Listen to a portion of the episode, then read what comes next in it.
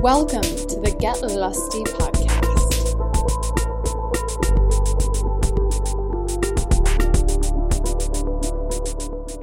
Hello, this is Erica Gregg of Get Lusty. I'm here with Dr. Sonia Borg, a best-selling author, um, has done amazing things in terms of sex, marathon sex, and I'm, I'm just so excited to to chat with you today about sex and sexuality. Great, thank you. It's great to be here. Awesome. So let's just get straight to it. So you have done just so much to date. How did you choose this profession, this uh, sexologist sex expert profession? Well, it actually chose me in a lot of different ways. I was working on healing my own sexual issues and I went out to get some help and years and years of going to different kinds of counselors and psychologists and therapists and oftentimes I would leave in tears and just like not knowing what to do. And this was at a time before we had the internet. Imagine that. And so I would just keep going and there was a lot less awareness and going from, you know, person to person or people in the helping industry. And I would feel exhausted by the time and like I completely made myself vulnerable. And I would leave usually crying and not resolving what I really, really wanted to resolve and heal. So it just so happened that I had an opportunity to earn an advanced degree, a PhD, and I just so happened to choose human sexuality. And I landed at the Institute for Advanced Study of Human Sexuality. And I got the best education in the humanities that I could ever get. And I got some resolution and insight and worked on my own healing and my own sexual issues. And the reason I say that it was the best education in the humanities is because you're really, really coming from a place of non-judgment when you're looking at these issues. And it's like, it's, it's really hard to describe. And it's an education like no other. And there's no other school that I know of, any place, that gives that kind of education where it's just about sex and they don't get into the psychology of it and they just talk about sex. And so I feel very, very fortunate that the school was in my um, neighborhood, so to speak. I grew up in Northern California and it was in San Francisco, so it just kind of happened that way. And so that's what usually why I say it chose me because like most things in my life, like with the, the writing and the, even the work I'm doing now, it just seems to be that everything just kind of happens the way it should, and it's it's much easier that way. I am able to, in turn, serve a lot more people and help a lot more people because I'm coming from a place of, you know, first healing myself and working on my own stuff. So it not only, you know, that I get to help people and heal myself, but it comes from a place of being genuine and so I'm able to reach more people, I think, and really get through to people that I really otherwise wouldn't. Mm-hmm. So you say you, that you help a lot of people, and you do. All the work that you do really does help people, and our goal is to help people. So we really love seeing people helped. So with what? I, I think that's really the question. There's so many challenges that couples are facing today. What do you see are the biggest challenges that couples are facing? Well, I should probably take a step back, and I don't really like help more like help people find their the truth within themselves. And I think that because that's what I did, I'm able to attract the people who like the same kind of healing approach. And so some of the, the challenges that I see that couples are facing today is that they're having a hard time connecting on the re- reason and, and communicating like on the real issues. And I know the communication, that word is thrown around a lot, and I can, and it seems that to me that we don't really understand what that means. And what I see specifically about communication is that people are sabotaging themselves because they're believing their own stories that they're making up in their head. And so that's the reason that they're not able to connect. A situation X happens and one person wants to believe one thing and another person, the other person wants to believe another thing and they're both believing their own stories, whether or not they're actually true. So these stories grow and grow and grow, and it just brings people farther and farther apart. And we could say that about, you know, a lot of the issues that are going on. And so for that reason, they're not really growing. Uh, they're not really growing together. So that's really what I'm seeing. And one of the other things I'm really seeing is that, and this is something that all human beings do, is that we tend to project. So, you know, somebody is not being a good listener. We're all part of this oneness. I'm not trying to sound like far out there or anything, but if you can ask yourself, has there ever been a time where I have not listened? And truthfully, we could all say yes. But there's the temptation to mm-hmm. hold on to that and to blame the other person and to not be able to get past it. So mm-hmm. we're always projecting. We are connecting with people on everything that we are. We're not good listeners, and we are good listeners. so there's this thing, you know, it takes one to know one. So if you're not a good listener, you're going to be able to spot a good listener. If you're a really good listener, you're going to be able to spot somebody who's a really good listener. Mm-hmm. Make sense? Yes. Like like attracts like, but we're, we don't necessarily see that, and because we don't see that, we don't have the open heart and the forgiveness and the compassion for our partners. So that's something that I'm really seeing that's going on, and you know that's part of communication communication is bigger than the words that we speak. Much bigger. So how how do you measure success in good communication and a healthy communication? You know, that's something that I usually let my clients decide because everybody is different. Every couple is different. So one of the things that I ask the clients in one of my sessions right at the beginning is just that question you know, what, what, what do you want from this situation? What do you want from this session? And I really encourage, um, the clients, but we, that's something we have to do. So when you identify what that is, then we could begin to work towards that. So that really is dependent on the client. Mm-hmm. And so I guess, you know, um, to satisfy you and the listeners, I guess it would, in another way, it could be said, that, you know, clients come to me when they have concerns or issues, but also when they want to do something better, like when they want to be better at their sexual encounters and, you know, I don't really like the word, but performance or engagement or skills and things like that. They just want to have better experiences. So that's why a lot of clients come, but a lot of them, most of them come because they're having some kind of issue. And so the blocks in the issue are usually about the clients themselves. And so we find what that is. I take clients through a guided session and they find their own answers. And then we work towards their goal.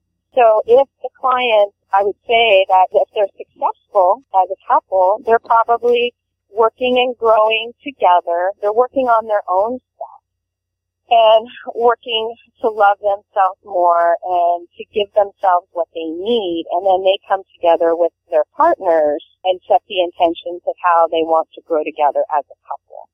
And they're not spending a lot of time on the issues and problems. Rather, they're spending most of their time in the positive emotions and feelings and um, their intentions on how they could be better, stronger, happier, more in love together. Mm. So how can these couples be better and stronger together? How can they have better sex and love? What are some of your recommendations? Oh, yeah, great question. So the first thing, you know, that I would say is just work on your own self. The change that you want to see in your partner, give that to yourself first. Create the peace and the love and the sexiness inside yourself first. And then connect. People could spend a lot of time trying to get their partner to change. But as we just described, like it's the, the law of projection, you're just trying to control the other person, but it's really your stuff anyway.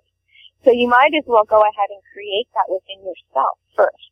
And spend the time working on yourself. Let your partner do his or her own thing, you know, and have that agreement. And here's something that's really, really an amazing exercise. So I want to share it with you guys.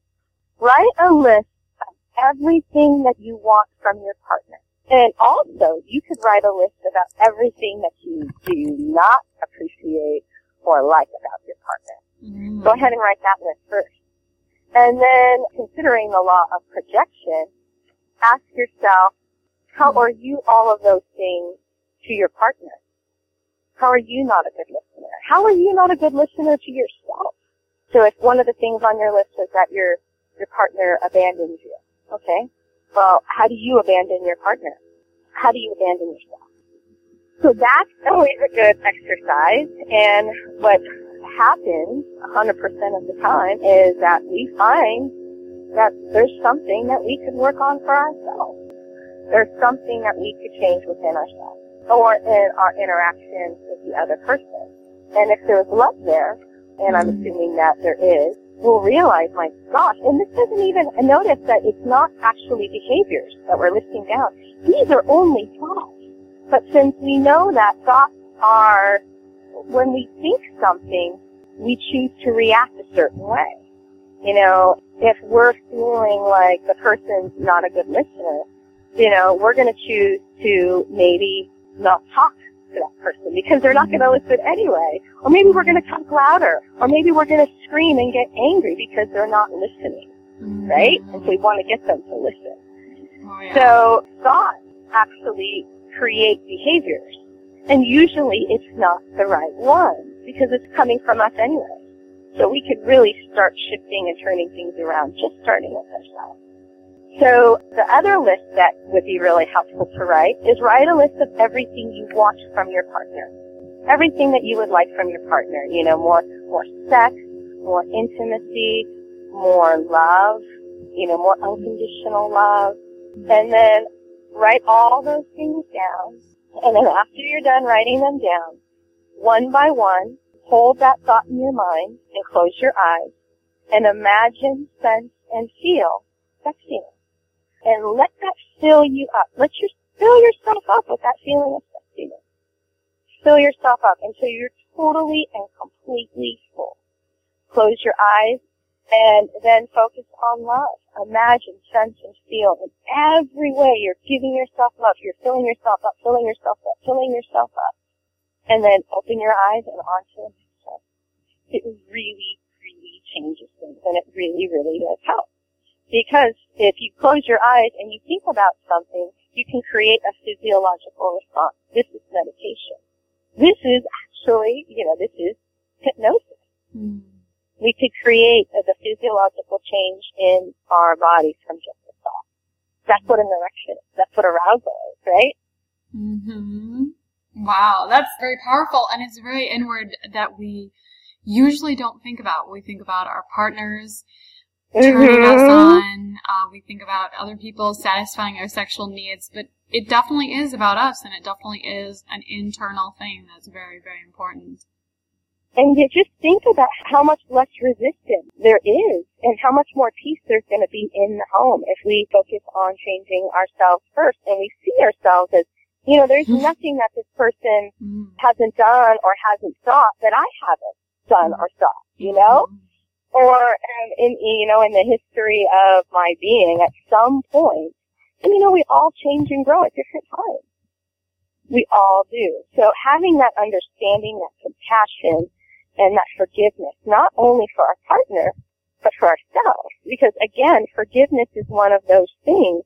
You know when i put a client in the chair and the client is doing this kind of work the thing that always brings the most tears and the biggest moment of change is when they forgive themselves. Mm-hmm. And that's when we bring, it doesn't matter if it's man or woman, it doesn't matter, it doesn't matter. It, it, that's the one that always brings the biggest shift in people and the biggest change. Mm. This has definitely been a, a pattern that we've been thinking about and talking about. So I'm so glad that we had a, a conversation about it and, and just started on the tip of this iceberg uh, with self-forgiveness today. A very important topic for, mm-hmm. for the day. So on this topic of, you know, you being busy and doing all these things and, um, uh, at least me forgiving my forgiving myself for not doing enough as an entrepreneur. That's just always the way it goes. What are you up to over the next six to twelve months? Do tell us. right on, Erica. Oh, I love that. Uh, yeah, you know, I could forgive myself for a lot of things too. and I love that. And because once we do that forgiveness, and it can happen instantly, it's like our energy shifts because the feeling, and you know, because when we're not forgiving ourselves, we put a lot of pressure and we're in that frequency. And since like attracts like, you're gonna attract people who are feeling the same thing. and, you know, acting and having the same kinds of behaviors based on that thought. So once you make mm. that shift, you're shifting not only your things for yourself and you're opening yourself up and you're loving yourself more, but you're shifting your point of attraction too. So yay. um, so what's going on for me? Well, I'm continuing to do, you know, my own work so I can continue to help more people. I'm, I'm working on some really great projects. In the Marathon Sex book that you have, and I hope that you love, there's a chapter called Sexolicious. And it's about sex and food and couples get together and make a meal and they do it with some fun, yummy food play. And so that's incorporated into the scenario. So I'm going to create a whole other book on sex and food using aphrodisiacs and sexual play. And it's going to follow along the Unforgettable series. It's going to be so much fun and using like a lot of fresh and live ingredients, a lot of fresh natural foods, and it's going to be some fun, fun recipes and a lot of fun food and sex play, and using recipes from all over the world, 12 different types. So that's going to be out by Valentine's Day. And then the other book is more about, and I never thought I was going to be writing about this, but it's going to be about more like sexual spirituality and helping clients to connect using spirit and some of these concepts of like forgiveness and projection and working on themselves to create a better unit together. And so that should be out around the same time too. And that's going to be another book. And other than that, working on extending my reach off island and working more with clients over the phone. So I'm going to be doing more of that kind of a thing. Wonderful. Well, Sonia, thank you so much for having a chat with us today. We look forward to publicizing about marathon sex and I look, I have a marathon sex scheduled in, in several weeks, so I'm very excited about that. I will definitely use right your book. um, so thank you so much, Sonia. And yeah, we look forward to staying in touch. Thank you. thank you so much. Thanks so much for listening. To learn more about Get Lusty, visit getlusty.com, follow us on Facebook or Twitter at Get Lusty, and have a lusty day.